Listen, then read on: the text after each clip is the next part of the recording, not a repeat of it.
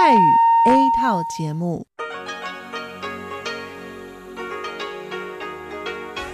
ที่นี่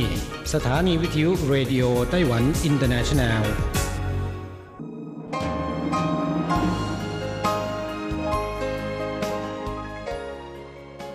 กลับมาฟังขณะนี้ท่านกำลังอยู่กับรายการภาคภาษาไทยเรดิโอไต้หวันอินเตอร์เนชันแนลหรือ RTI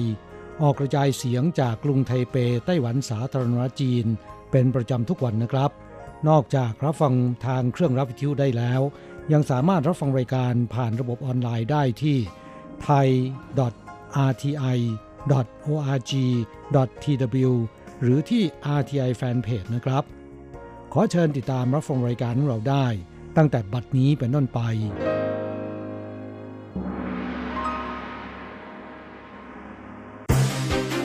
ลำดับแรก ขอเชิญติดตามรับฟัง ข่าวประจำวัน สวัสดีครับ คุณผู้ฟังที่เคารพ ข่าววันศุกร์ที่ 4 กันยายน พุทธศักราช 2563 รายงานในผมแสงชัย กิกติภูมิวงหัวข้อข่าวที่สำคัญมีดังนี้ จีนข่มขู่กรณีเช็กเยือนไต้หวัน ผู้ว่ากรุงปรากบอกว่ายอมรับไม่ได้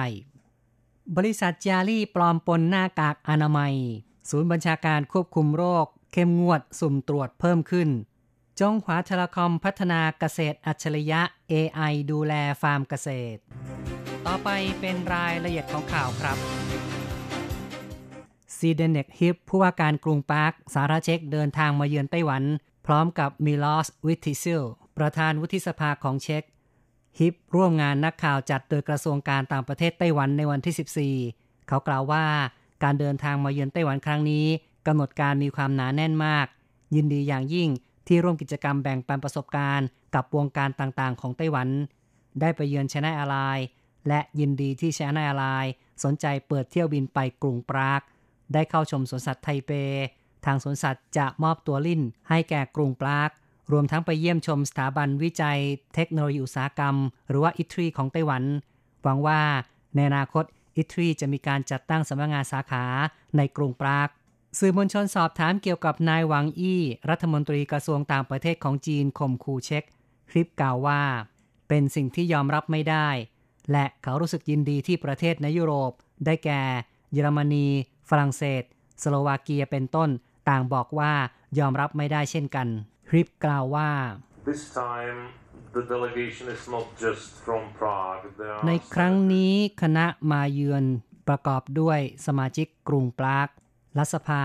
และอุทิสมาชิกเขต การเยือนไต้หวันของเช็กจะเป็นตัวอย่างให้แก่ประเทศอื่น ๆ ในยุโรป ต่อกรณีนโยบายจีนคลิปบอกว่านโยบายจีนเดียวกับหลักการจีนเดียวไม่เหมือนกัน นโยบายจีนเดียวมีความยืดหยุ่นมากกว่า พวกเราสามารถ ไปเยี่ยมเยือนคนที่พวกเราอยากไปหาได้ฮิปบอกว่าจีนเคยให้คำมั่นจะลงทุนในเช็กแต่ไม่ได้ทำจริง จึงไม่ต้องพูดถึงการอนุเคราะห์แบ่งปันกัน การลงทุนของจีนมีสัดส่วนเพียง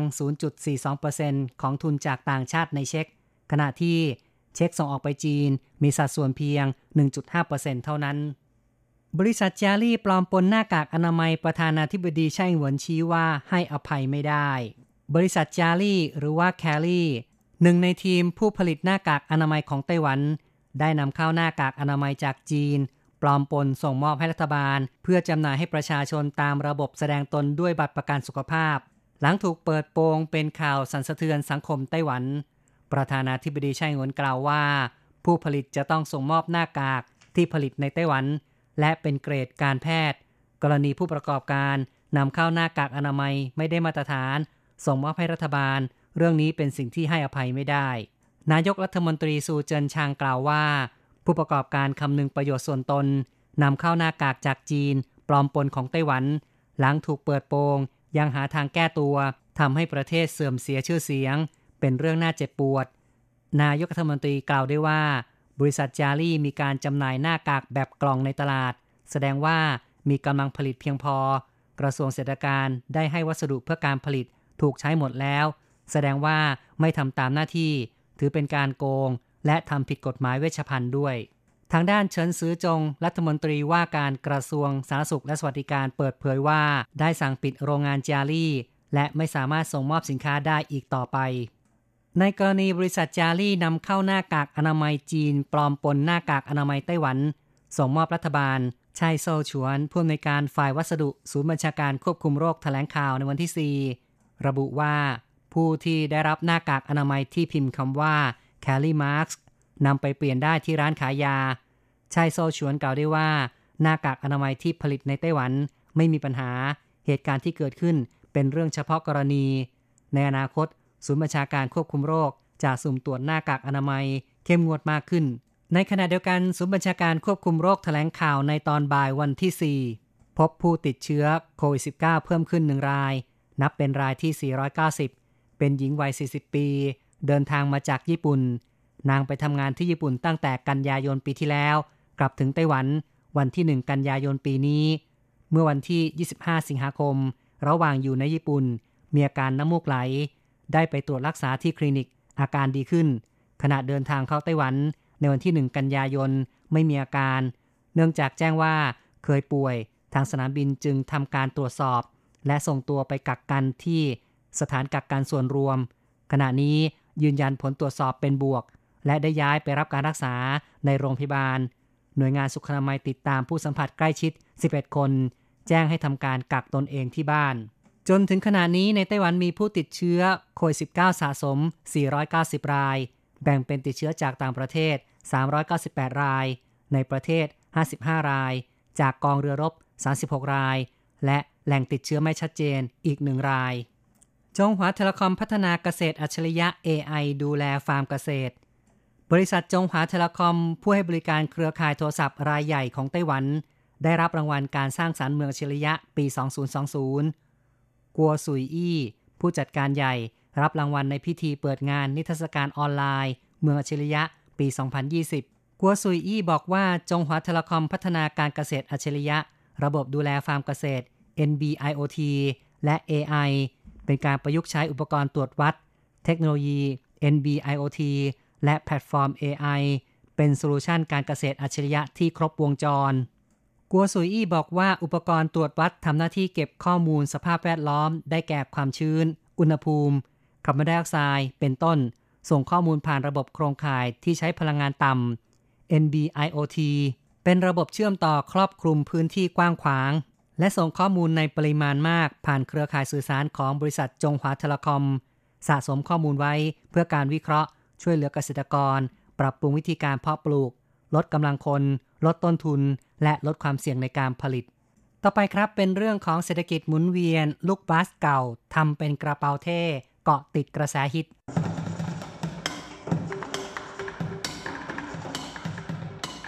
ไม้ตีกลองเคาะไปบนถังพลาสติก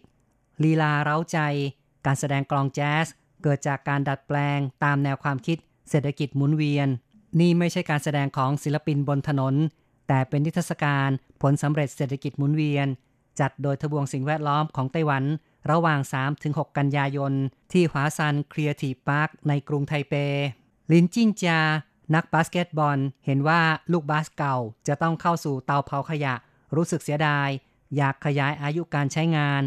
ทีมออกแบบใช้ความคิดสร้างสรรค์ผ่าลูกบาสออกมา เย็บเป็นกระเป๋าเท่ตามกระแสนิยม เธอบอกว่า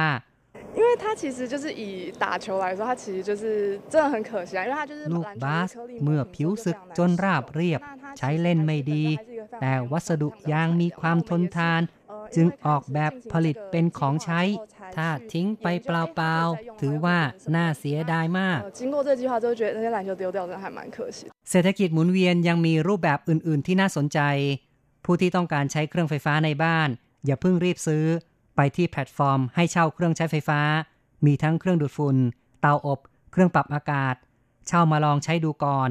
จวงหุยจินผู้ก่อตั้งเว็บไซต์ให้เช่าบอกว่า เศรษฐกิจหมุนเวียนเป็นการแบ่งปันเพิ่มความถี่การใช้งานเครื่องไฟฟ้า อย่าเพิ่งรีบซื้อ ควรช่วยกันเพิ่มการใช้งานแบบหมุนเวียน ไล่อิงอิงผู้อำนวยการสำนักงงานควบคุมขยะทบวงสิ่งแวดล้อมหวังว่า การจัดแสดงนิทรรศการจะกระตุ้นประชาชนให้ตระหนักว่า ปัจจัยดำรงชีวิตต่างๆ ประยุกต์เป็นเศรษฐกิจหมุนเวียนได้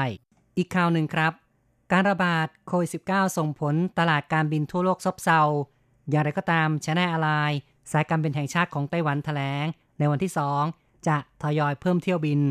ปัจจุบันมีเที่ยวบินไปยังอเมริกาเหนือ เอเชียตะวันออกเฉียงใต้ ญี่ปุ่น เกาหลี คาดว่าเดือนกันยายน จะเพิ่มเที่ยวบินอีก 56 เที่ยว การให้บริการขนส่งผู้โดยสาร แม้ยังขาดทุน แต่จะให้บริการต่อไป และจะเพิ่มเที่ยวบินขนสินค้ามากขึ้นเพื่อชดเชยข่าวจากอาเทียในส่วนของข่าวไต้หวันจบลงแล้วครับ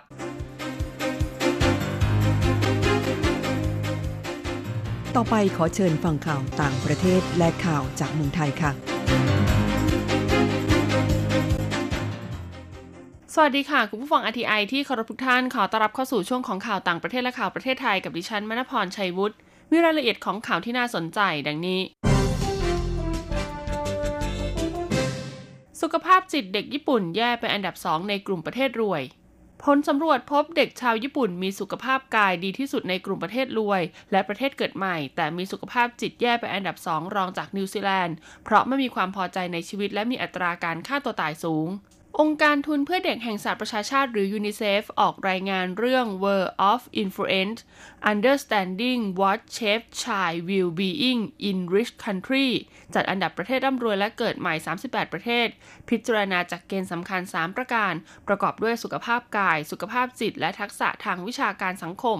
โดยวิเคราะห์จากข้อมูลที่รวบรวมนะคะ ก่อนเกิดการแพร่ระบาดของเชื้อโควิด -19 ภาพรวม 5 อันดับแรกนะคะ ได้แก่ประเทศเนเธอร์แลนด์ เดนมาร์ก นอร์เวย์ สวิตเซอร์แลนด์ ฟินแลนด์ และ 5 อันดับสุดท้ายได้แก่ชิลี บัลแกเรีย สหรัฐ นิวซีแลนด์ มัลตาขณะที่ญี่ปุ่นอยู่ในอันดับที่ 20หากแยกดูเฉพาะเกณฑ์สุขภาพกายนะคะ 5 อันดับแรกได้แก่ญี่ปุ่น ลักเซมเบิร์ก สวิตเซอร์แลนด์ เดนมาร์ก สวีเดน 5 อันดับสุดท้ายได้แก่สหรัฐ บัลแกเรีย ชิลี กรีก โรมาเนีย เกณฑ์สุขภาพจิตค่ะ 5 อันดับแรกนะคะ ได้แก่เนเธอร์แลนด์ ไซปรัส สเปน โรมาเนีย เดนมาร์ก 5 อันดับสุดท้ายได้แก่นิวซีแลนด์ ญี่ปุ่น ลิทัวเนีย ออสเตรเลีย เกาหลีใต้ เกณฑ์ทักษะนะคะ 5 อันดับแรกได้แก่นอร์เวย์ สโลวาเนีย เนเธอร์แลนด์ สเปน ฝรั่งเศส 5 อันดับสุดท้ายได้แก่ชิลี บัลแกเรีย สโลวาเกียมัลตา และไอร์แลนด์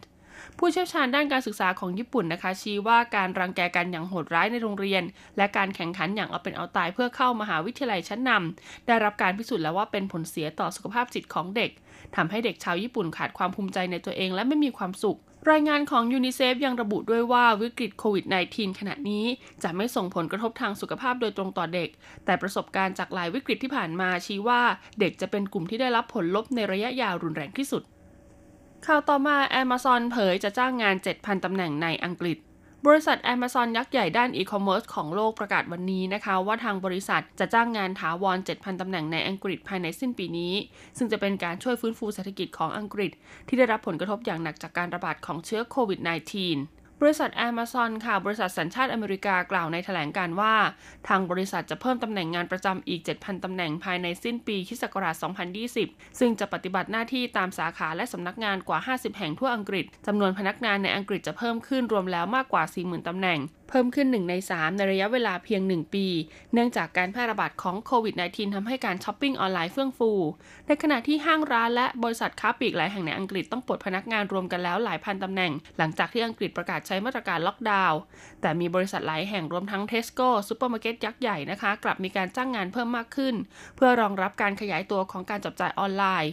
เศรษฐกิจของอังกฤษค่ะหดตัวลง 1 ใน 5 นะคะ ในไตรมาสที่ 2 ซึ่งเป็นอัตราสูงที่สุดในจำนวนประเทศเพื่อนบ้านในยุโรป โดยมาตรการล็อกดาวน์ทำให้อังกฤษต้องเผชิญกับภาวะถดถอยรุนแรงครั้งที่สุดในประวัติศาสตร์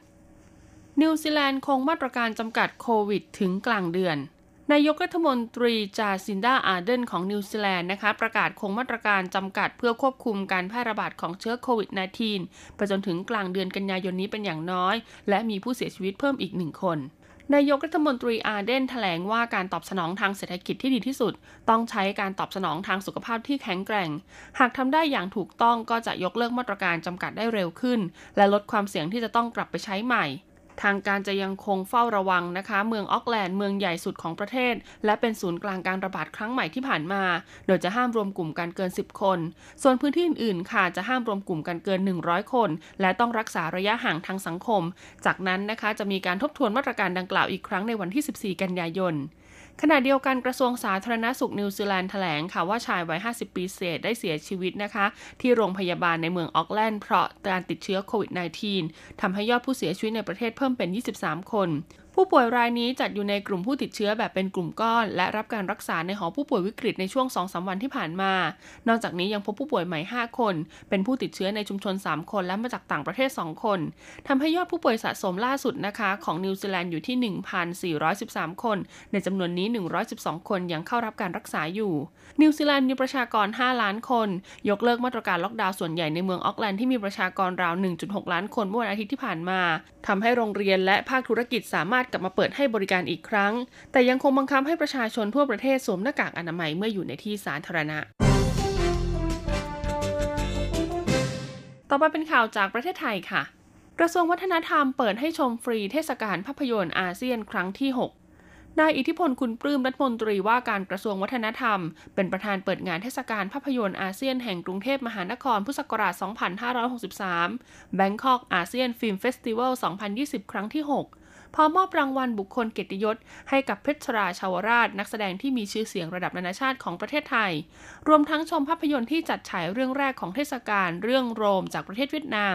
โดยเชิญเอกอัครราชทูต 10 ประเทศอาเซียน และทูตานุทูตจากประเทศต่างๆ ปลัดกระทรวงวัฒนธรรม คณะกรรมการภาพยนตร์และวิดิทัศน์แห่งชาติ ผู้บริหารสมาพันธ์สมาคมภาพยนตร์แห่งชาติ หน่วยงานภาครัฐเอกชน ดารานักแสดง รวมในเทศกาลภาพยนตร์อาเซียนกรุงเทพครั้งที่ 6 นี้ด้วย เพื่อแสดงถึงความเชื่อมั่นในอุตสาหกรรมภาพยนตร์ และมาตรการความปลอดภัยในการป้องกันการแพร่ระบาดโควิด -19 ในประเทศไทย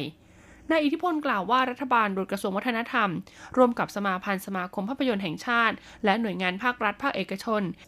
จัดเทศกาล Bangkok ASEAN Film Festival 2020 ครั้งที่ 6 ระหว่างวันที่ 3-6 กันยายน ที่โรงภาพยนตร์ SF World Cinema ศูนย์การค้าเซ็นทรัลเวิลด์กรุงเทพ เพื่อเป็นการขับเคลื่อนและส่งเสริมอุตสาหการมภาพยนตร์และวิดิทัศน์ และผลักดันให้กรุงเทพเป็นศูนย์กลางด้านภาพยนตร์ของอาเซียน ดึงรายได้ให้แก่ประเทศไทย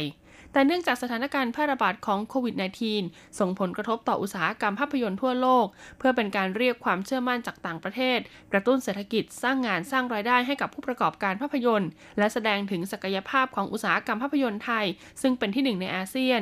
ทางกระทรวงวัฒนธรรมและภาคีเครือข่าย จึงร่วมการจัดงานครั้งนี้ขึ้น ภายใต้มาตรการป้องกันและเฝ้าระวังโควิด -19 อย่างเคร่งครัด นอกจากนี้ในวันที่ 5 กันยายนจะมีการสัมมนาในหัวข้อ ทิศทางอุตสาหกรรมภาพยนตร์และวิดิทัศน์ไทย หลังสถานการณ์โควิด -19 ที่กระทรวงวัฒนธรรม เพื่อหาแนวทางในการช่วยเหลืออุตสาหกรรมภาพยนตร์ไทยทั้งในและต่างประเทศสำหรับภาพยนตร์ที่จะเข้าฉายมีทั้งหมด 21 เรื่องจาก 13 ประเทศ ประกอบด้วยประเทศสมาชิกอาเซียน จีน ญี่ปุ่น และเกาหลีใต้ ซึ่งทุกเรื่องนะคะสามารถรับชมได้ฟรีที่โรงภาพยนตร์ SF World Cinema ศูนย์การค้าเซ็นทรัลเวิลด์โดยทุกเรื่องค่ะจะมีบทบรรยายภาษาไทย ภาษาอังกฤษผู้สนใจต้องลงทะเบียนเพื่อจองบัตรชมภาพยนตร์ล่วงหน้าที่ www.baff.go.th และที่ www.facebook.com/bangkok asian film festival หรือสอบถามรายละเอียดเพิ่มเติมได้นะคะ ที่เบอร์ 02-209-3519กระทรวงพาณิชย์หนุนธุรกิจเฟรนช์ชายขับเคลื่อนเศรษฐกิจ นายวุฒิไกรรีวีรพันธ์อธิบดีกรมพัฒนาธุรกิจการค้ากระทรวงพาณิชย์เปิดเผยว่า เมื่อเร็วๆนี้กรมพัฒนาธุรกิจการค้า ได้จัดพิธีมอบประกาศนียบัตรธุรกิจแฟรนไชส์ที่ผ่านการยกระดับ สู่มาตรฐานคุณภาพ และการบริหารจัดการประจำปีพุทธศักราช 2563 โดยปีนี้มีธุรกิจแฟรนไชส์ได้รับประกาศนียบัตรและเครื่องหมาย Franchise Standard 34 กิจการ แบ่งได้ 5 กลุ่มธุรกิจ คือธุรกิจอาหาร 16 ราย ธุรกิจเครื่องดื่ม 11 ราย ธุรกิจบริการ 4 ราย ธุรกิจค้าปลีก 2 ราย และธุรกิจการศึกษา 1 ราย โดยทั้งหมดเป็นธุรกิจที่จดทะเบียนในรูปแบบนิติบุคคล มีการจดทะเบียนเครื่องหมายการค้าดำเนินธุรกิจแฟรนไชส์มาแล้วไม่น้อยกว่า 2 ปี พร้อมกับผ่านการเข้าร่วมกิจกรรมบ่มเพาะองค์ความรู้ เกี่ยวกับการบริหารจัดการธุรกิจแฟรนไชส์ได้รับคำปรึกษาแนะนำจากผู้เชี่ยวชาญ และเข้ารับการศึกษาดูงานธุรกิจแฟรนไชส์ที่เป็นต้นแบบ ด้านบริหารการจัดการธุรกิจ และยังผ่านการตรวจประเมินผลการพัฒนาเพื่อขอรับรองมาตรฐานด้วย นายวุฒิไกลกล่าวอีกว่าหลังจากทั่วโลกเกิดวิกฤตโควิด -19 ธุรกิจแฟรนไชส์ได้พิสูจน์ความเข้มแข็งของโมเดลธุรกิจมาแล้วว่ามีประสิทธิภาพทางการตลาดอย่างมาก แม้ว่าธุรกิจแฟรนไชส์ส่วนใหญ่จะได้รับผลกระทบโดยตรง มีกิจการจำนวนมากหยุดชะงักและขาดสภาพคล่อง บางสาขาต้องปิดตัว แต่ทันทีที่สถานการณ์โรคระบาดนะคะในหลายประเทศผ่อนคลาย ก็พบว่าธุรกิจแฟรนไชส์เป็นหนึ่งในกลุ่มอุตสาหกรรมแรกที่ฟื้นตัวกลับคืนมาอย่างก้าวกระโดด ปัจจุบันธุรกิจแฟรนไชส์จึงกลายเป็นธุรกิจดาวรุ่ง และเป็นทางเลือกในการลงทุนสร้างรายได้ ให้กับผู้ที่ได้รับผลกระทบจากสภาวะเศรษฐกิจ โดยทางกรมนะคะมั่นใจว่าแฟรนไชส์ไทยก็จะเป็นหนึ่งในกลไกสำคัญ ที่ช่วยในการกระตุ้นเศรษฐกิจ ขับเคลื่อนการบริโภคภายในประเทศ กระตุ้นการจ้างงานในภูมิภาค สร้างอาชีพและความมั่นคง รวมถึงความยั่งยืนให้กับภาพรวมเศรษฐกิจไทยในอนาคตด้วยต่อไปเป็นการรายงานอัตราแลกเปลี่ยนประจำวันศุกร์ที่ 4 กันยายน พุทธศักราช 2563 อ้างอิงจากธนาคารกรุงเทพสาขาไทเปค่ะ โอนเงิน 10,000 บาทใช้เงินเหรียญไต้หวัน 9,560 เหรียญ แลกซื้อเงินสด 10,000 บาทใช้เงินเหรียญไต้หวัน 9,910 เหรียญ สำหรับการแลกซื้อเงินดอลลาร์สหรัฐ 1 ดอลลาร์สหรัฐใช้เงินเหรียญไต้หวัน 29.580 เหรียญ จบการรายงานข่าว สวัสดีค่ะ 大家来唱，大家来唱，佛婆摩，佛婆摩，佛婆摩，佛得的那么真好玩。 สวัสดีครับผู้ฟัง พบกันในวันนี้เราจะมาเรียนบทเรียนที่ 12 ของแบบเรียนชั้นสูง บทที่ 12ช่างเคอเออเรียนหนังสือตอนที่สองเมื่อบทที่แล้วนะครับ เราเคยเรียนไปแล้วว่าในภาษาจีนคำว่าช่างเคอ เป็นคำกลางๆ แปลว่าเรียนหนังสือหรือว่าสอนหนังสือก็ได้นะครับ และบทที่ 11 เราเคยเรียนช่างเคอตอนที่หนึ่งไปแล้ว ซึ่งในบทที่แล้วเนี่ยคำว่าช่างเคอก็หมายถึงสอนหนังสือ ในบทนี้เราจะมาเรียนช่างเคอตอนที่สองซึ่งคำว่าช่างเคอในบทนี้ ก็หมายความว่าเรียนหนังสือนะครับ 第十二课上课二课文。我有两张音乐会的招待券， 你能不能陪我一块儿去？什么时候？后天晚上七点半，在国家音乐厅。真抱歉，后天晚上我得上电脑课，上两次请病假没去，这次不好意思不去。翘课去听音乐会比翘课去玩好多了，你考虑考虑，要去就给我打电话，我来接你。第十二课上课二 บทที่สิบสองเรียนหนังสือตอนที่สองอย่างที่บอกไปแล้วนะครับคำว่าช่างเคอ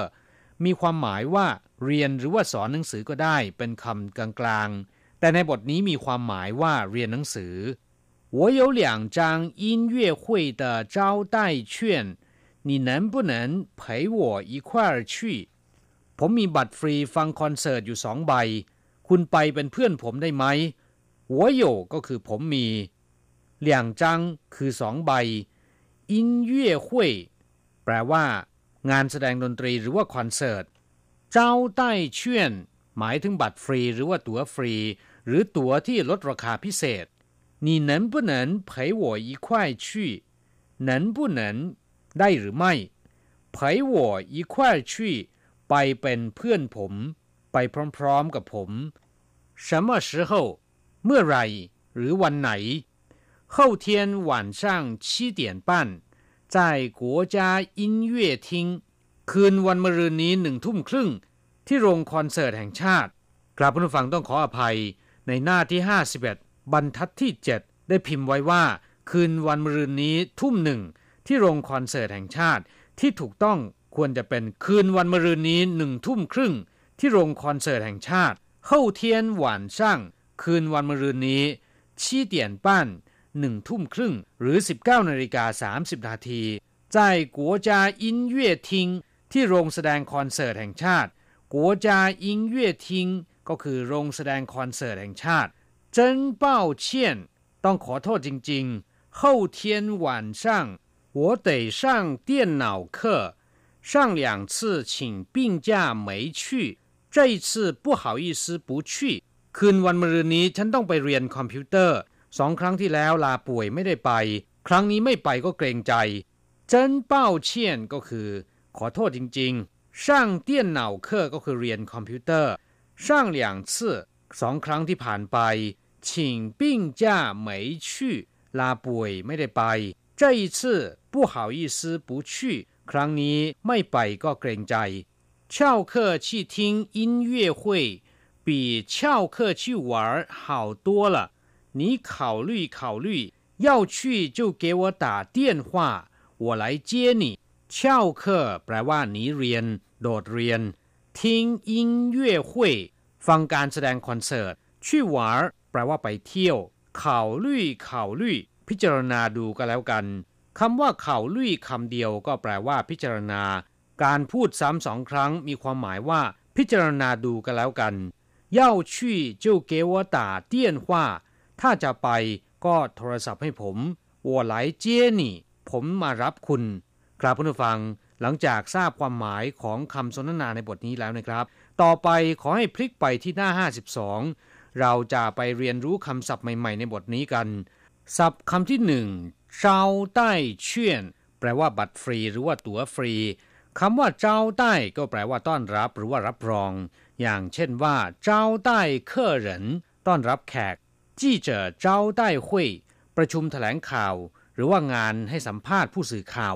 เจ้าใต้สัวแปลว่าบ้านรับรอง หรือว่าสถานที่รับรองแขก ส่วนคำว่าเชี่ยนก็แปลว่า บัตร ตั๋วหรือว่าใบรับรอง อย่างเช่นว่าไฉ่เชี่ยนลอตเตอรี่ รู่ฉ่างเชี่ยนบัตรเข้างานหรือว่าบัตรเข้าสนาม บัตรผ่านประตู เมื่อรวมคำว่าเจ้าใต้กับเชี่ยนเข้าด้วยกันแล้ว แปลว่า ตั๋วหรือว่าบัตรพิเศษที่ทางเจ้าภาพจัดงานแจก โดยมากจะฟรีนะครับ แต่ในบางกรณีก็มีเหมือนกันที่เจ้าใต้เชี่ยนไม่ฟรี แต่ว่ามีส่วนลดศัพท์คำที่สองกัวจาอินเย่ทิงโรงแสดงคอนเสิร์ตแห่งชาติคำว่ากัวจาก็แปลว่าชาติ ประเทศ อินเย่แปลว่าดนตรี ทิง แปลว่าห้อง โรง เช่นว่า餐厅 ห้องอาหาร 客厅 ห้องรับแขก 大厅 ห้องโถง หรือว่าล็อบบี้ เรียกว่า大厅 音乐厅ก็คือห้องแสดงดนตรีหรือว่าโรงคอนเสิร์ต และถ้ามีคำว่า国家ที่แปลว่าประเทศหรือชาตินำหน้าแสดงว่าเป็นโรงคอนเสิร์ตระดับชาติศัพท์คำที่สาม电脑คอมพิวเตอร์ หรือว่าสมองกลคำว่า电แปลว่าไฟฟ้า脑ก็แปลว่าสมอง 电脑สมองไฟฟ้าหรือว่าสมองกล ซึ่งก็คือเครื่องคอมพิวเตอร์นั่นเอง ถ้าเป็น人脑ก็จะแปลว่าสมองมนุษย์ 大脑มันสมองในส่วนที่มีหน้าที่คิดหรือว่าจดจำจั่วชื่ผู้จิงกว่า大脑ก็เป็นคำที่อุปมาว่า การทำงานโดยไม่ผ่านมันสมองในส่วนที่คิดก่อน เป็นคำด่าคนที่ทำงานโดยไม่ผ่านการไตร่ตรองนะครับศัพท์คำที่สี่ฉิงปิ้งจ้าลาป่วยคำว่าฉิงคำเดียวมีความหมายมากมาย แต่ในที่นี้นะครับ แปลว่า ขอลา อย่างเช่นว่าฉิงจ้าขอลา อาจจะเป็นลางานหรือว่าลาเรียนก็ได้นะครับ เรียกว่าฉิงจ้าส่วนคำว่าปิ้งแปลว่าป่วย อย่างเช่นว่า我生病了ผมป่วยซะแล้วปิ้งฉิง很严重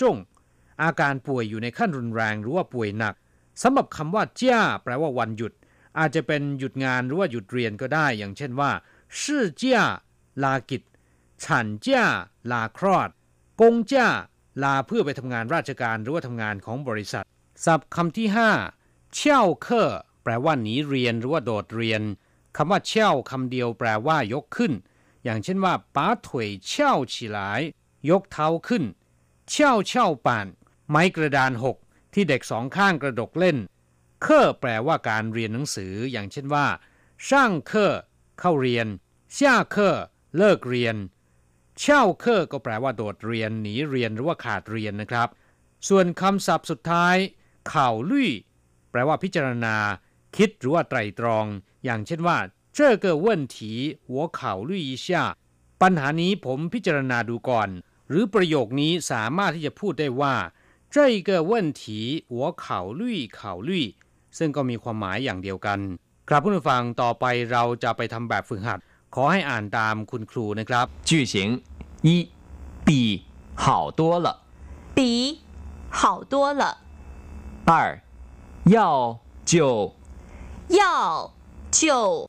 ปี好多了เป็นคำที่วางไว้ในประโยคเพื่อเปรียบเทียบสองสิ่ง ให้เห็นอย่างเด่นชัดว่าแตกต่างกัน อย่างเช่นว่า睡觉比去看电影好多了นอนหลับดีกว่าไปดูภาพยนตร์เป็นไหนๆ要就ถ้าก็ อย่างเช่นว่า要漂亮就要保持身材苗条ถ้าต้องการสวย ก็ต้องรักษาหุ่นให้ดีอยู่เสมอ กราบผู้ฟัง เวลาในวันนี้หมดลงซะแล้วเราจะกลับมาพบกันใหม่ในบทเรียนถัดไป สวัสดีครับ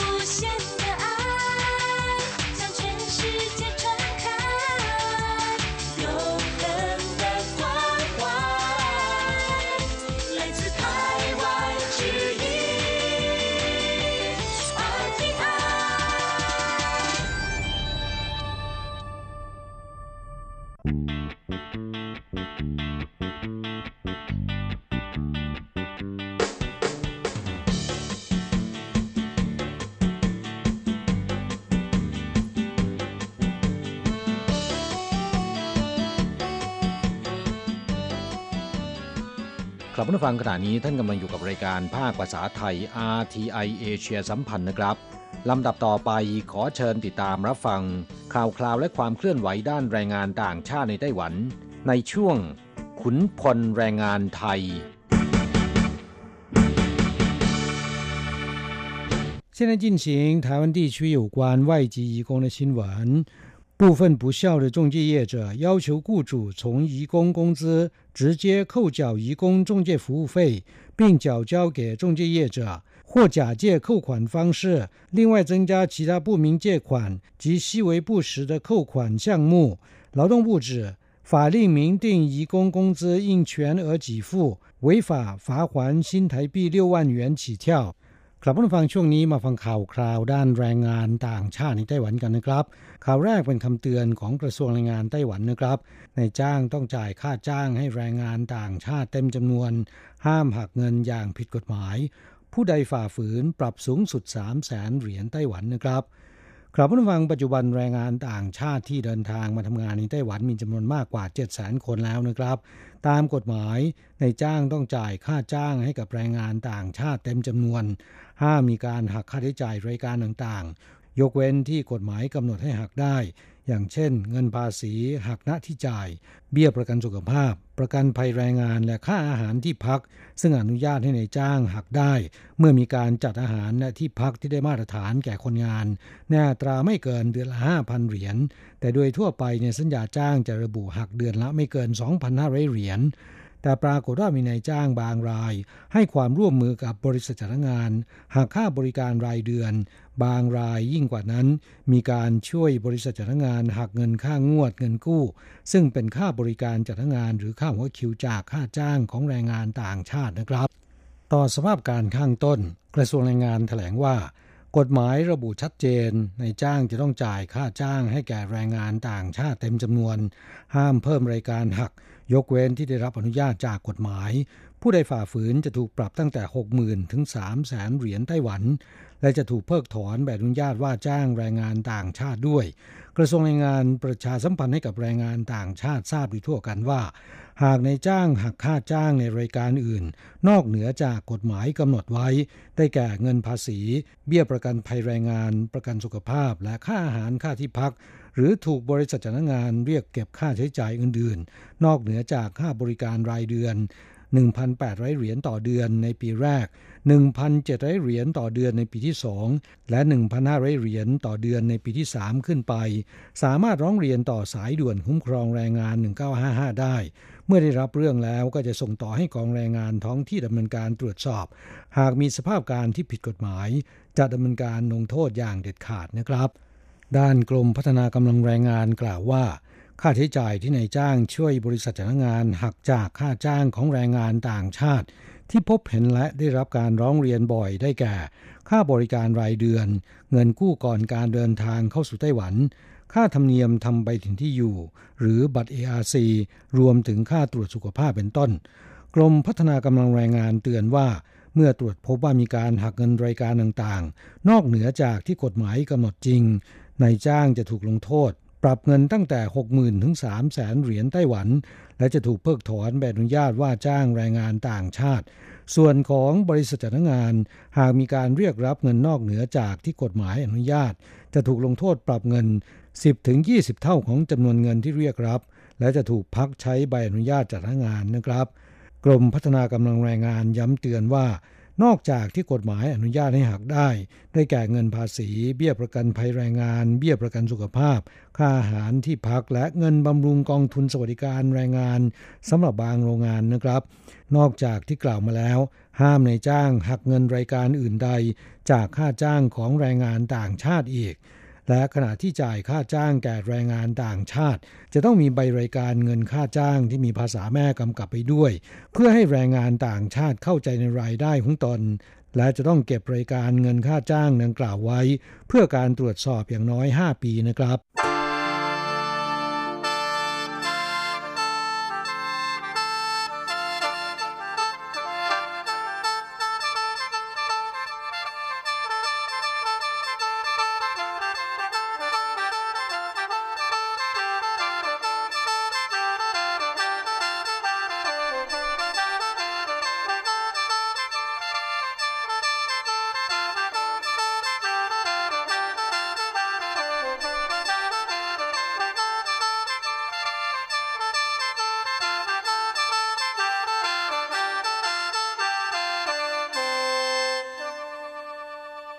ต่อไปมาฟังข่าวคราวที่นายจ้างไต้หวันประท้วงรัฐบาลอินโดนีเซีย ผลักภาระให้รับผิดชอบค่าใช้จ่ายฝึกอบรมผู้อนุบาลก่อนการเดินทาง กระทรวงแรงงานไต้หวันขอให้อินโดนีเซียชี้แจงนะครับกลับผู้ฟังกรณีที่กระทรวงแรงงานอินโดนีเซีย เล็งส่งออกแรงงานไปทำงานต่างประเทศ โดยห้ามเก็บค่าหัวคิวและค่าใช้จ่ายใด ๆ ตั้งแต่วันที่ 1 มกราคมปีหน้าเป็นต้นไป โดยบังคับให้ในายจ้างต้องรับผิดชอบค่าใช้จ่ายทุกอย่าง ตั้งแต่ค่าฝึกอบรมก่อนการเดินทาง ค่าตั๋วเครื่องบิน ค่าทำหนังสือเดินทางและค่าธรรมเนียมในการยื่นขอวีซ่าเข้าเมืองก่อให้เกิดความไม่พอใจแก่นายจ้างไต้หวันที่ว่าจ้างผู้อนุบาลอินโดนีเซียเป็นอย่างมากนะครับ ด้านกระทรวงแรงงานไต้หวันกล่าวว่า อินโดนีเซียประกาศนโยบายดังกล่าว โดยไม่เคยหารือกับฝ่ายไต้หวันมาก่อน ดังนั้นได้ทำหนังสือขอให้ชี้แจงในเรื่องนี้แล้วนะครับ เมื่อวันที่ 27 สิงหาคมที่ผ่านมานี้ สหพันธ์ผู้บาดเจ็บที่ไขสันหลังของไต้หวันนำในายจ้างซึ่งเป็นผู้พิการกว่า 100 คน นั่งรถเข็นไฟฟ้าไปชุมนุมประท้วงที่หน้าที่ทำการของกระทรวงแรงงานในกรุงไทเป แสดงความไม่พอใจและเรียกร้องให้กระทรวงแรงงานดำเนินการเจรจากับรัฐบาลอินโดนีเซีย กรณีที่กระทรวงแรงงานอินโดนีเซียมีแผนการจัดส่งแรงงานมาทำงานที่ไต้หวัน โดยผลักภาระให้นายจ้างรับผิดชอบค่าใช้จ่ายของแรงงานอินโดนีเซียทั้งหมด ตั้งแต่ค่าใช้จ่ายในการฝึกอบรมของผู้อนุบาลอินโดนีเซียก่อนการเดินทาง ค่าตั๋วเครื่องบิน ค่าทำหนังสือเดินทาง และค่าธรรมเนียมในการยื่นขอวีซ่าเข้าเมืองเป็นต้นนายเฉินซั่นชิว ประธานสหพันธ์ผู้บาดเจ็บที่ไขสันหลังของไต้หวันชี้ว่ากรมคุ้มครองสวัสดิการแรงงานในต่างประเทศของกระทรวงแรงงานอินโดนีเซีย ประกาศโดยพละการไม่ได้หารือกับกระทรวงแรงงานไต้หวันมาก่อน ตั้งแต่ปีหน้านี้เป็นต้นไปในจ้างที่นำเข้าแรงงานอินโดนีเซีย จะต้องรับผิดชอบค่าใช้จ่ายทุกอย่าง ประธานสหพันธ์ผู้บาดเจ็บที่ไขสันหลังของไต้หวันผู้นี้กล่าวว่าในจ้างที่ว่าจ้างผู้อนุบาลต่างชาติ เพื่อให้มาดูแลผู้ป่วยที่เป็นผู้พิการระดับรุนแรง ซึ่งต้องการผู้อนุบาลตลอด 24 ชั่วโมง ครอบครัวของนายจ้างเหล่านี้ ส่วนใหญ่มีปัญหาทางเศรษฐกิจ หากจะผลักภาระให้ในายจ้างรับผิดชอบค่าใช้จ่ายของผู้อนุบาลทั้งหมด ซึ่งคาดว่าจะมีค่าใช้จ่ายรวมประมาณ 70,000 ถึง 1 0 0 0 0แสนเหรียญไต้หวัน จะส่งผลให้ครอบครัวของนายจ้างประสบกับภาวะลำบาก จึงเรียกร้องกระทรวงแรงงาน เจรจาต่อรองกับรัฐบาลอินโดนีเซีย ยุติแผนการที่ไม่เป็นธรรมต่อนายจ้างดังกล่าวเสียกลับมาฟังเมื่อวันที่ 17 สิงหาคมที่ผ่านมานะครับ ซึ่งเป็นวันชาติของอินโดนีเซีย นายเบนนี่รามดานี่ อธิบดีกรมคุ้มครองสวัสดิการแรงงานในต่างประเทศของกระทรวงแรงงานอินโดนีเซีย กล่าวในงานแถลงข่าวว่า จะร่วมมือกับบริษัทจ้างงานที่ถูกกฎหมาย และหารือกับหน่วยงานที่เกี่ยวข้องของกลุ่มประเทศเป้าหมาย เพื่อผลักดันโครงการแรงงานอินโดนีเซีย เดินทางไปทำงานต่างประเทศโดยไม่ต้องเสียค่าใช้จ่ายใดๆหรือโครงการแรงงานอินโดนีเซียไปทำงานต่างประเทศเสียค่าใช้จ่ายเป็นศูนย์เบื้องต้นตั้งเป้าหมายใน 6 เดือนข้างหน้า หรือเริ่มจากต้นปีหน้า แรงงานอินโดนีเซียทุกคนที่เดินทางไปทำงานต่างประเทศใน 10 ประเภทงานและกิจการ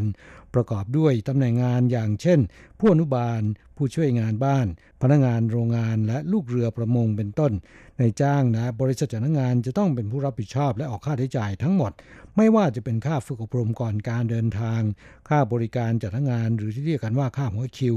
และค่าใช้จ่ายอื่นๆ เช่น ค่าธรรมเนียมในการยื่นขอวีซ่าเข้าเมือง ค่าตั๋วเครื่องบินเดินทางเป็นต้นนะครับอธิบดีกรมคุ้มครองแรงงานของอินโดนีเซียผู้นี้กล่าวว่า บริษัทจ้างงานผิดกฎหมายมีการเรียกรับค่าหัวคิวและค่าใช้จ่ายจากแรงงานอินโดนีเซียที่เดินทางไปทำงานต่างประเทศในอัตราสูง อย่างแรงงานที่เดินทางมาทำงานที่ไต้หวัน ต้องเสียค่าหัวคิวและค่าใช้จ่ายคนละ 40 ล้านถึง 60 ล้านรูเปียหรือประมาณ 79,000ถึง119,000 เหรียญไต้หวัน ส่งผลให้แรงงานอินโดนีเซียเหล่านี้ต้องทำงานเป็นเวลา8ถึง12 เดือน กว่าจะชดใช้ภาระหนี้สินดังกล่าวได้ ดังนั้นในช่วงปีแรก ส่วนใหญ่จึงไม่สามารถส่งเงินกลับบ้านได้อย่างเต็มที่นะครับกลับมาฟังตำแหน่งผู้อนุบาลนั้นมีความเป็นไปได้ที่โครงการนี้จะประสบความสำเร็จ ทั้งนี้เพราะว่าตำแหน่งงานนี้ไม่มีประเทศคู่แข่งนะครับ ขณะที่ความต้องการผู้อนุบาลของสังคมไต้หวันเพิ่มสูงขึ้นต่อเนื่อง โดยทุกวันนี้การนำเข้าผู้อนุบาลอินโดนีเซีย ในจ้างไต้หวันต้องออกค่าใช้จ่ายให้บริษัทจ้างงานอยู่แล้ว โดยที่แรงงานไม่ต้องเสียค่าใช้จ่ายมากนัก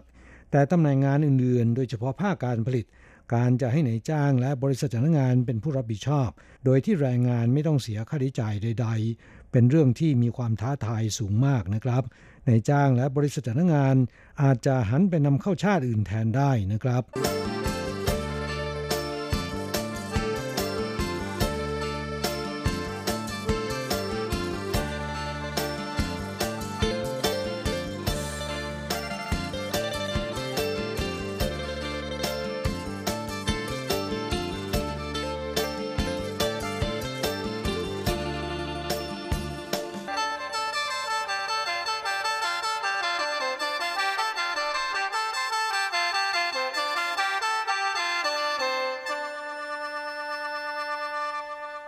ต่อไปมาฟังข่าวคราว จับแก๊งมอดไม้ที่เป็นแรงงานเวียดนามนะครับจำคุก 1 ปี 7 เดือน ปรับ 55.27 ล้านเหรียญไต้หวัน ไม่มีจ่ายอนุญาตให้จำคุกแทนได้ในอัตราวันละ 3,000 เหรียญนนะครับ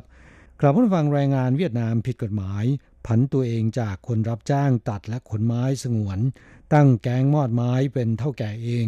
โดยมีแรงงานเวียดนามผิดกฎหมายที่มีฉายาว่าอาเป่าเป็นหัวโจก ลักลอบตัดและเลื่อยไม้ราคาแพงจากป่าลึกออกเป็น 28 ท่อน จากนั้นให้สี่แรงงานเพื่อนร่วมชาติ ช่วยแบกขนออกมาจากป่า แล้วจ้างรถแท็กซี่ขนส่งไปยังจุดนัดหมายกับผู้รับซื้อซึ่งเป็นชาวไต้หวัน แรงงานเวียดนามทั้ง4ถูกสกัดจับระหว่างทาง ถูกส่งดำเนินคดีในข้อหาละเมิดกฎหมายป่าไม้ ศาลท้องถิ่นเมืองหนานเถาตัดสินคดีเมื่อวันที่ 27 สิงหาคมที่ผ่านมานี้ จำคุกผู้ต้องหาทั้ง 4 คน ตั้งแต่ 1 ปี 7 เดือน ถึง 1 ปี 3 เดือน และปรับคนละ 13 ล้าน8 1 8 2 4 0 เหรียญไต้หวัน รวมทั้ง 4 คนเป็นเงินค่าปรับ 55 ล้าน2 7 2 9 6 0 เหรียญไต้หวันนะครับโฆษกศาลท้องถิ่นเมืองหนานเถาแถลงว่า แรงงานเวียดนาม 3 ใน 4 รับสารภาพว่า ได้รับการว่าจ้างจากนายอาเปาแรงงานชาติเดียวกันให้แบกทอดไม้ฮิโนกิ 28 ท่อน โดยแบ่งเป็น 2 ชุด ชุดละ 2 คน ใช้เวลาเดินทางประมาณ 4 วัน จึงออกจากป่าลึกได้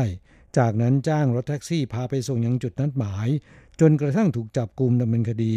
ถูกจำคุกคนละ 1 ปี 3 เดือน อีกหนึ่งคนมีท่าทีไม่ดีไม่ให้ความร่วมมือ แล้วก็กลับคำให้การไปมานะครับศาลตัดสินจำคุก 1 ปี 7 เดือน โฆษกศาลท้องถิ่นเมืองหนานเถากล่าวว่า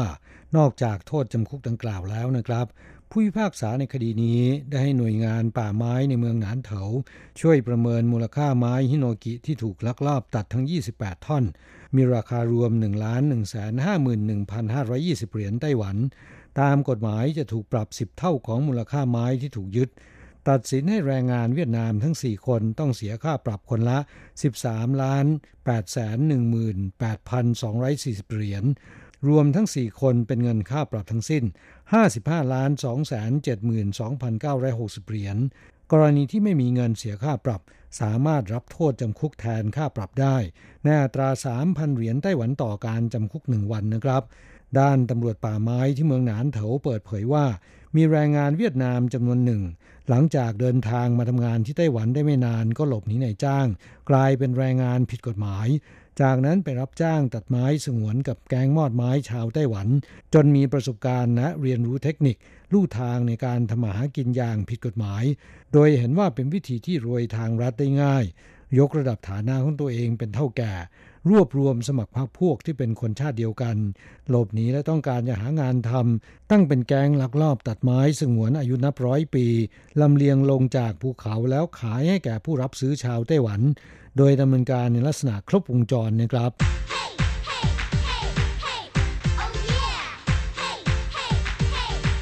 อยากรู้ไหมไต้หวันมีอะไรดี ขยับเข้ามาสิ จะบอกให้ กับอะไรๆในไต้หวันเวอร์ชันเดี่ยวไมโครโฟน สวัสดีครับคุณฟังทุกท่านลาสำหรับสัปดาห์นี้อะไรๆในไต้หวันก็กลับมาพบกับคุณฟังแล้ว เช่นเคยและสำหรับสัปดาห์นี้เราก็มาทักทายกันในช่วงต้นเดือนกันยายนครับ ซึ่งแม่สำหรับเดือนกันยายนของปีนี้นั้นก็มี มาตรการใหม่ๆนะที่ทางรัฐบาลนั้นก็ได้ออกมาบังคับใช้นะแล้วก็เป็นอะไรที่เราๆท่านๆที่ใช้ชีวิตอยู่ในไต้หวันนั้นก็ควรที่จะรู้เอาไว้เหมือนกันนะ เพราะว่ามันเป็นสิทธิประโยชน์ แล้วก็มันเป็นข้อบังคับที่เรา จะต้องปฏิบัติตามเหมือนกันนะฮะอย่างแรกที่เป็นที่สนใจมากที่สุดเลยนะก็คือเรื่องของกฎจราจรนะที่มีการตอนนี้นะฮะช่วงเดือนกันยายนนี้ทั้งเดือนเลยจะเป็นช่วงที่รัฐบาลนั้น จะบังคับการจับปรับอย่างเด็ดขาดนะในส่วนของอการข้ามถนน ทั้งในส่วนของรถยนต์ แล้วก็รถจักรยานยนต์นะฮะลาคนข้ามด้วยนะครับ โดยในส่วนของประเด็นที่ทางรัฐบาลของไต้หวันนั้นจะเริ่มจับปรับนะฮะก็คืออย่างแรกเลยนะก็คือรถยนต์ที่ไม่หยุดให้คนเดินเท้านะฮะข้ามทางม้าลาย โดยเฉพาะอย่างยิ่งพวกรถที่เลี้ยวขวาเวลาได้ไฟเขียวนะฮะตั้งแต่นี้ต่อไปนะถ้าใครไม่หยุดนั้นก็จะโดนปรับตั้งแต่ 1,200 NT ไปจนถึง 3,600 NT นะถ้าคนที่ข้ามทางม้าลายเป็นผู้พิการทางสายตานะโทษปรับจะเบิ้ลคูณ 2 เลยทีเดียวสูงสุดถึง 7,200 NT เลย นอกจากนี้ในส่วนของอรถที่ฝ่าไฟแดงนะโทษปรับจะเพิ่มขึ้นเป็น 5,400 NT สูงสุดนะฮะแล้วก็ถ้าเป็นรถที่เลี้ยวขวาตอนที่เป็นสัญญาณไฟแดงนะฮะมาที่นี่ไม่มีเลี้ยวผ่านตลอดอะไรแบบนั้นนะ นะครับ ยังไงก็ต้องดูสัญญาณไฟนะฮะก็จะโดนปรับตั้งแต่ 600 ถึง 1,800 NT อย่างไรก็ดีนะก็ไม่ได้ปรับแค่รถยนต์หรือว่าจักรยานยนต์ยานยนต์เท่านั้นนะสำหรับคนข้ามถนนคนเดินเท้านั้น ก็ต้องระวังด้วยนะเพราะว่ามีโทษปรับเหมือนกันนะถ้าคุณไม่ข้ามถนนใน จุดที่กำหนดไว้ก็คือไม่ข้ามถนนที่ทางม้าลายนั่นเองนะรวมไปถึงไม่ข้ามถนนตามสัญญาณไฟนะคือในไต้หวันนั้นจะมีสัญญาณไฟของคนเดินข้ามได้นะฮะถ้าคุณฝ่าฝืนนะว่าถ้าสัญญาณคนเป็นสีแดงแล้วคุณไปเดินข้ามเนี่ยก็จะต้องโดนจับปรับเหมือนกันนะฮะโดยมีโทษปรับ 300 NT ซึ่งไงก็คงจะต้องขอให้ทุกท่านนะฮะเพิ่มความระมัดระวัง แล้วก็ปฏิบัติตามกฎจราจรในข้อต่างๆ เหล่านี้ด้วยนะครับ นอกจากนี้ในส่วนของอที่นั่งสำหรับเด็กนะฮะที่จะใช้บนรถยนต์นั้นตั้งแต่เดือนนี้เป็นต้นไปนะฮะก็จะให้เปลี่ยนมาใช้การนั่งหันหลัง แล้วก็มีการขยายอายุเด็กนะฮะ จากเดิมที่กำหนดให้เด็กที่อายุต่ำกว่า 1 ขวบนะจะต้องนั่งที่นั่งนิรภัยนะก็ต้องขยายเพิ่มขึ้นเป็นที่นั่งอายุ 2 ขวบลงมานะฮะและจะต้องเป็นการนั่งหันหลังที่เบาะหลังนะครับหันหลังให้กับด้านหน้าของรถนะฮะเพื่อความปลอดภัยนะครับและในส่วนของหนูน้อยที่มีน้ำหนักตัว 18 กิโลกรัมลงมานะก็จะเข้าเกณฑ์เหมือนกันสำหรับคุณน้องๆหนูๆที่อายุระหว่าง2-4ขวบ โดยผู้ฝ่าฝืนนะครับ ก็จะมีโทษปรับ 1,500 ถึง 3,000 NT นอกจากนี้ก็จะมีข่าวดีสำหรับใครที่ขี่มอเตอร์ไซค์นะฮะในไทเปนั้นกรุงไทเปนะครับเขาก็เริ่มมาตรการนะฮะให้ซื้อบัตรจอดรถเป็นบัตรรายเดือนนะฮะเหมาจ่ายค่าจอดรถเดือนละ 400 NT โดยจะเริ่มเปิดขายบัตรเดือนนะตั้งแต่วันที่ 25 ของทุกเดือนเป็นต้นไปนะให้ไปซื้อบัตรจอดรถสำหรับเดือนต่อไปได้นะแต่ว่าจะมีการซื้อขายเฉพาะช่องทางออนไลน์ของกรุงไทเปเท่านั้นนะครับและนอกจากนี้ตั้งแต่วันที่ 7 กันยายนนี้เป็นต้นไปนะในส่วนของค่าจอดรถข้างถนนนะของมอเตอร์ไซค์นั้น ทางกรุงไทเปจะเก็บแค่วันละ 1 ครั้งต่อ 1 คันนะฮะ ราะฉะนั้นไม่ว่าคุณจะถิงอจอดรถนะฮะถิงกี่ครั้งในวันนั้นนะฮะคุณจะได้รับบินค่าจอดรถเพียงใบเดียวเท่านั้นนะเขาจะเรียกเก็บเฉพาะใบที่มูลค่าสูงสุด ซึ่งอันนี้ก็น่าจะช่วยประหยัดเงินนะฮะให้กับเหล่าคนรักแมงกะไซทั้งหลายไม่น้อยเลยทีเดียว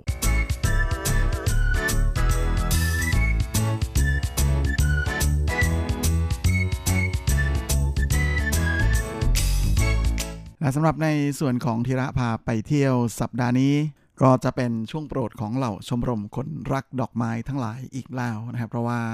ช่วงนี้ก็มีทุ่งดอกไม้สวยๆ ให้ได้ไปชมไปถ่ายภาพเช็คอินกันอีกแล้วลาทุ่งดอกไม้ที่จะหยิบมาแนะนำกับคุณฟังในสัปดาห์นี้นะก็เป็นทุ่งดอกไม้ที่ได้รับการขนานนามว่าเป็นหิมะเดือน9นะฮะแมในไต้หวันมีหิมะตกแทบจะทุกเดือนเลย อ้าว จริง ๆ นะนะครับมีหิมะเดือน 4 เดือน 5 เดือน 6 อะไรประมาณนี้ อันนี้เป็นช่วงของหิมะเดือน9นะฮะเดี๋ยวก็จะมีเดือน 11 อีกครับ แต่ว่าหิมะเดือน 9 นั้นก็เป็นดอกอจิ๋วชัยหวานะหรือดอกกุยช่ายนั่นเองนะลาสถานที่ที่มีทุ่งกุยช่ายที่กำลังบานสะพรั่งออกดอกสีขาวสวย เป็นทิวแถวเลยนะฮะจนมองแล้วเหมือนหิมะตกก็คืออยู่ที่ต้าสีนะกับต้าสีจิ๋วช่ฮวาเทียน ซึ่งเจ้าดอกกุ้ยช่ายนี้นะก็จะมาทักทายกับเหล่าคนรักดอกไม้นะในช่วงทุก ปลายเดือนสิงหาคมนะฮะแต่ช่วงที่จะบานสะพรั่ง แล้วก็สวยสุดๆนั้นก็จะเป็นช่วงของอต้นเดือนกันยายนนะครับ ช่วงนี้กำลังสวยสวยเลยทีเดียว ใครที่ฟังรายการจบก็อย่าลืมนะครับแม่สามารถรีบไปเช็คอินถ่ายภาพกันได้เลย ตั้งแต่สุดสัปดาห์นี้ไปเลยนะฮะยิ่งนานก็จะยิ่งเหี่ยวนะครับเพราะว่าดอกไม้จะไม่ได้บาน forever อยู่แล้ว และแน่นอนนะครับด้วยความที่บานอยู่เป็นทุ่งสะพรั่งขนาดนั้นนั้น ก็เลยเป็นอะไรที่ช่วงนี้นะมาเหล่าชาว IG ทั้งหลายนั้นก็เลยนิยมไปถ่ายภาพเช็คอินที่นี่กันมากเป็นพิเศษนะโดยเฉพาะที่ด้านหลังนั้นมาเขามีการทาสีบ้านสวยๆ ให้กลายเป็นสีเหลืองสดด้วยนะ เพราะฉะนั้นก็เลยเป็นภาพที่ค่อนข้างจะตัดกับทุ่งดอกกุยช่ายสีขาวมาก มากเลยนะฮะก็เป็นอะไรที่ถ่ายภาพออกมาแล้ว สวยทีเดียวนะฮะโดยช่วงถนนที่มีทุ่งดอกไม้นี้นะก็อยู่ที่ถนนต้าอิงลู่ในเขตต้าสี่นะฮะของอนครเทาหยวนนะฮะโดยจะอยู่ช่วงประมาณต้าอิงลู่ซันไปซื่อสิริวเซียงซอย 346 แถวแถวนั้น แต่ทั้งนี้แหละทั้งนั้นนะฮะแม่ก็มีค่าผ่านประตูครับ อยากจะไปถ่ายรูปสวยๆ ก็เขาปลูกเอาไว้นี่ครับแหมไม่ได้ขึ้นตามธรรมชาติเสียหน่อยนะฮะค่าบัตรผ่านประตูก็จะประมาณ 50 NT ต่อคนนะก็แบบแหมราคาสบายๆแต่จริงก็มีจุดที่ไม่ต้องเสียสตางค์อยู่เหมือนกันนะแต่ว่าความบัลลังอาจจะสู้กันไม่ได้เลยประมาณอย่างนั้น อันนี้ก็แล้วแต่ไปดูอีกทีก็ได้นะครับแถวๆนั้นการเดินทางนั้น ก็ง่ายแล้วก็สะดวกมาก ๆ เลยนะ เดี๋ยวผมโพสต์พิกัดเอาไว้ให้บนเว็บไซต์ก็แล้วกันนะฮะสำหรับใครที่อยากจะนั่งรถเมย์ไปนะก็มีสาย 5101 กับสาย L710 นะฮะที่จะไปลงที่ป้ายจงซินจันแล้วเดินต่อไปอีกแป๊บเดียวก็ถึงแล้วถือว่าสะดวกไม่น้อยเลยทีเดียวนะลานอกจากนี้นะครับมาช่วงนี้นอกจากจะมีหิมะ เดือน 9 แล้วนะฮะที่ต้าซีของเทาหยวนนะฮะที่ฮวาเหรียญก็เป็นช่วงพีคเหมือนกันนะฮะของเจ้าดอกจินเจินหวานะฮะทุ่งดอกไม้สีเหลืองทอง เหลืองอร่ามทั้งภูเขาก็กลับมาพบกับเราอีกแล้ว ที่ฮวาเหรียญ โดยจุดที่นิยมไปกันมากที่สุดนะฮะอลังวังเวอร์มาก ๆ เลยก็คือที่ฟาร์มที่มีชื่อว่าเสี่ยวร่ยซื่อหนงฉ่างนะที่นี่มีทุ่งดอกไม้จีนนะฮะจินเจินฮวาที่มาใหญ่ถึง 40,000 ตารางเมตร ตั้งอยู่บนความสูงจากระดับน้ำทะเล 900 เมตรนะฮะถือเป็นฟาร์มดอกจินเจินฮวาดอกไม้จีนนะฮะที่มีขนาดใหญ่ที่สุดในแถบภูเขาชื่อเคอร์ซาน ซึ่งทางฟาร์มก็ประกาศมาแล้วนะครับว่าช่วงเหมาะที่สุดสำหรับการชมดอกจินเจินฮวานั้น ก็จะเป็นช่วงเดือนกันยายนนี่แหละนะแต่ก็ชมได้จนถึงประมาณต้นเดือนตุลาคมนะฮะแต่สวยสุดๆนั้นอาจจะต้องเป็นช่วงนี้อย่างไรก็ดีการเดินทางไปที่ฮวาเลียนนั้นอาจจะไม่ค่อยสะดวกสักเท่าไหร่นะฮะเพราะว่า ในส่วนของการเดินทางไปนั้นอาจจะต้องนั่งรถไฟไปลงที่สถานีฮัวเลียนนะฮะแล้วก็หลังจากนั้นเนี่ยเขาแนะนำให้เหมาแท็กซี่ต่อกันนะฮะหรือถ้าท่านใดที่ขับรถได้นะก็สามารถขึ้นไปเช่ารถได้เหมือนกันนะฮะที่บริเวณด้านหน้าสถานีรถไฟฮัวเลียนนั้นก็มีจุดรับรถนะฮะของบริษัทให้เช่ารถหลายคันเลยทีเดียว ทั้งในส่วนของรถยนต์แล้วก็รถมอเตอร์ไซค์ แม่ร้อนนี้มาแล้วก็ไหนๆไปถึงฮวาเหรียญนะก็อยากจะแนะนำให้พักค้างสักคืนหนึ่งนะแล้วก็จะได้มีโอกาสเที่ยวสถานที่ท่องเที่ยวอื่น ๆ ที่มีชื่อเสียงใน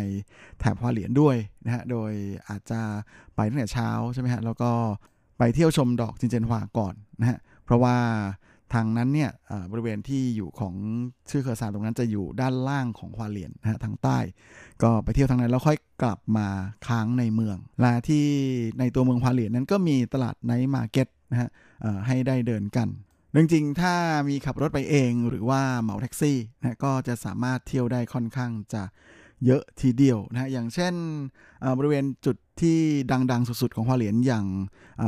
ทาโลโกนะฮะอุทยานแห่งชาติทาโลโกที่เป็นหุบ ผาอันสวยงามนะอันเกิดขึ้นจากการที่แม่น้ำลิอูซีไหลผ่านลัดเลาะตัดไปในดงของภูเขาหินอ่อนนะก็เลยทำให้เราได้มีโอกาส เห็นลวดลายของภูเขาเป็นหินอ่อนทั้งลูกนะเป็นอะไรที่ดูแล้วสวยมากๆเลยนะเป็นอะไรที่อยู่ในระดับมัสโกแห่งหนึ่งนะของไต้หวันเลย ถ้าไปแถวนั้นเนี่ยก็จะมีจุดชมวิวเพิ่มอีกจุดหนึ่งก่อนจะถึงนะคือถ้าเลยไปเนี่ยจากฮวาเหลียนขับรถไปนะฮะเลยทาโลโกขึ้นไปก่อนเนี่ยก็จะไปถึงจุดที่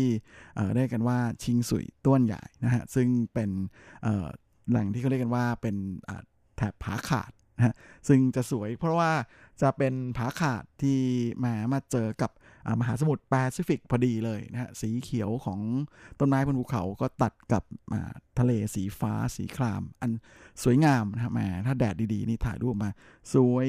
ปิงปิงปังปังกันเลยทีเดียวนะฮะและนอกจากนี้ช่วงก่อนจะถึงชิงสวยต้นใหญ่ต้นใหญ่